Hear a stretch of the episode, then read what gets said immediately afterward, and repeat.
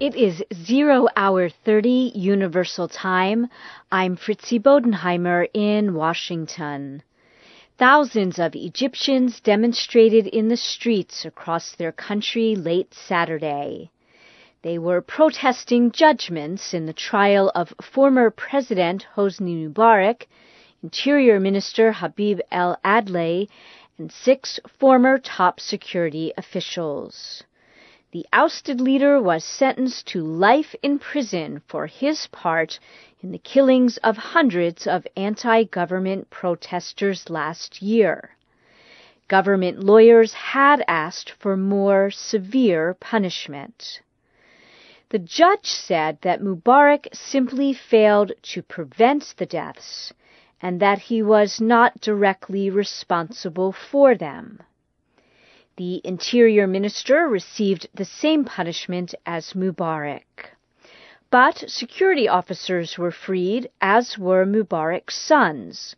The sons had been accused of corruption.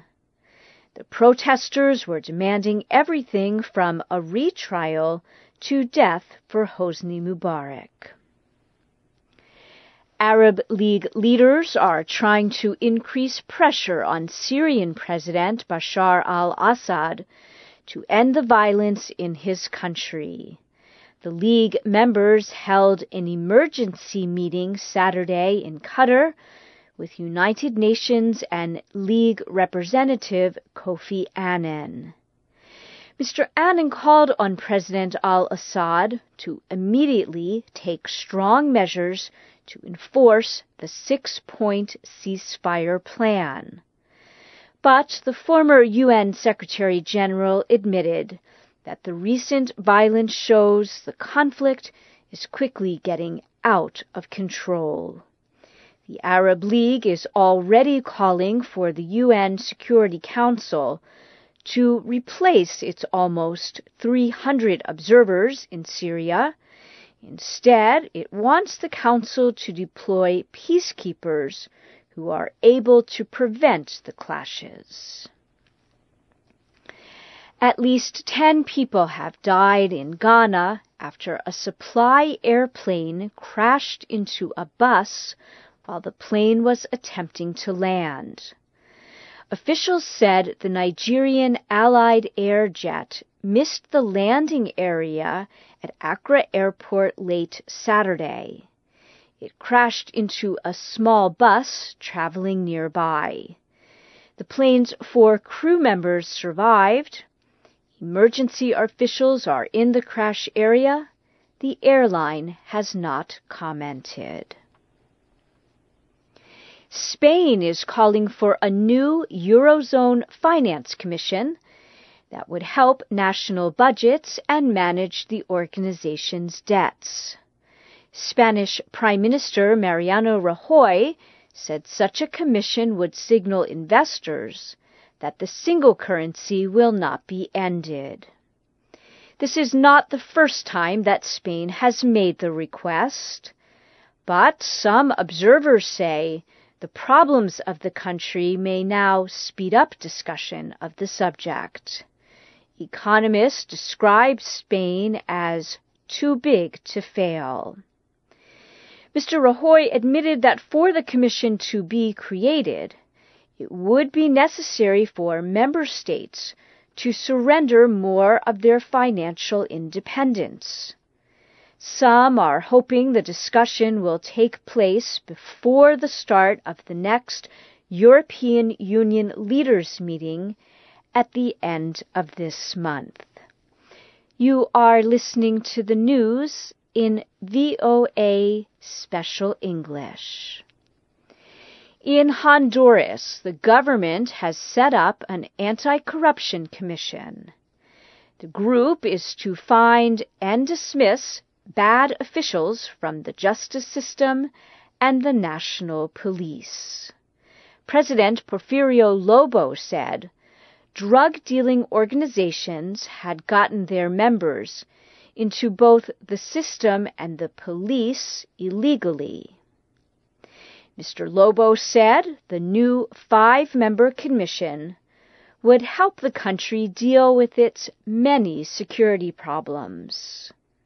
Shortly after the announcement, Security Minister Pompeyo Bonilla said he had suspended six top police commanders. He said they would go through what he called confidence tests. In the last six months, the president has replaced two police chiefs and a security minister. He accused them of failing to improve the country's security. Honduras had the world's highest murder rate in 2010, with 82 killings for every 100,000 citizens. NATO coalition forces confirmed that four humanitarian aid workers held by Afghan militants in Badakhshan province have been rescued. A NATO media release Saturday said two Western doctors and two Afghan civilians were rescued in an early morning military operation. A coalition forces spokesperson said the rescue team arrived by helicopter under cover of darkness and confirmed the presence of the hostages. The four aid workers were being held in a cave. They had been kidnapped May 22nd while traveling on horses to treat villagers suffering from hunger. Norwegian climate scientists say the Arctic has been losing 45,000 square kilometers of ice cover yearly over the past 20 years. The thinning polar ice has opened new passages for ships across the north. And they say that change could make trade between Europe and Asia 40% faster than using the Suez Canal. Norwegian Foreign Minister Jonas Gahr recently brought American Secretary of State Hillary Clinton to the city of Tromso above the Arctic Circle. The area could hold 20% of the world's undiscovered oil and gas supplies. Ms. Clinton said many countries are looking at the possibilities for exploration of the Arctic for its resources. The United States Geological Survey say the resources could be worth $9 trillion. Rescue flights are in progress to carry more than 12,000 Sudanese, South Sudanese citizens home from neighboring Sudan. The returnees were blocked from going home when Sudan closed some of its borders because of clashes with the South. Briefly, here again is the major news of the hour. Former Egyptian President Hosni Mubarak's sentence of life in prison has failed to satisfy many Egyptians. Arab League leaders are trying to increase pressure on Syrian President Bashar al Assad to end the violence in his country. And at least 10 people have died in Ghana after a supply airplane crashed into a bus while the plane was attempting to land. That's the news in VOA Special English.